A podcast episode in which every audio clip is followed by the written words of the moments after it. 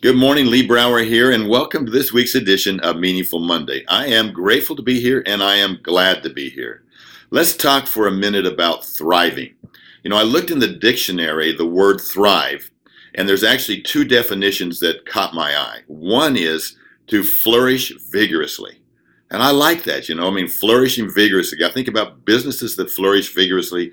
I think about lives and our personal lives. We're thriving if we're flourishing vigorously.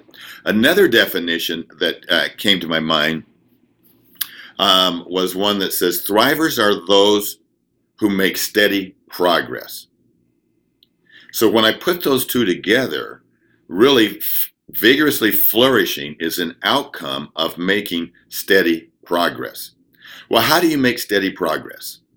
You know, one of the great mantras, you've heard me say it before, and of course it comes from Dan Sullivan and his laws of lifetime growth, and that is always make your learning greater than the experience. Well, we've had uh, an experience recently um, with the Super Bowl.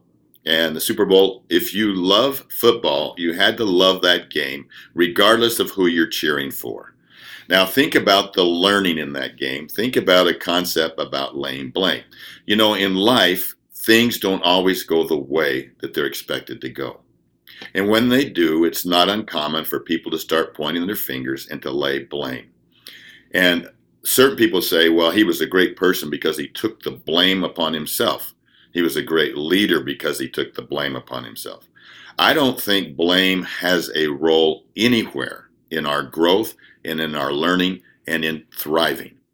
If we're going to vigorously flourish, if we're going to keep at a steady pace, if we're going to continue to grow at a steady pace, then laying blame has no place in that whatsoever. What does have a place is taking responsibility. Leaders take responsibility for their actions. Leaders celebrate their actions, and celebration is just an outward display of gratitude as you know, the conversation around the water cooler this morning, and or since last night, I'm sure, uh, I know that we got besieged with a, a, lot of different texts and messages saying, "Oh my gosh, they blew it," and on and on and on and on. What a call! What's wrong with them? And the reality is that it comes down to that was a game, a game of learning and experience. And how grateful to be able to participate and how many people get to coach in the Super Bowl? How many people get to play in the Super Bowl? How many people get that experience? And what an experience to learn from. And so I watched Pete Carroll, who is the head coach. And those of you that don't know, for Seattle, it came down to one play at the end that they could have either won, win or lose the game, but that one play, many people will say, cost them the game. Hey, they played 60 minutes. There were a lot of plays in that game. Good ones, bad ones, poor performance, good performance, learning, learning, learning always make your learning greater than the experience. And so that one play people will be pointing to for years and years. And I won't even watch ESPN right now. I didn't dare turn on because they're just going to continue to talk about that and beat that thing to death. And I've got more important things to do.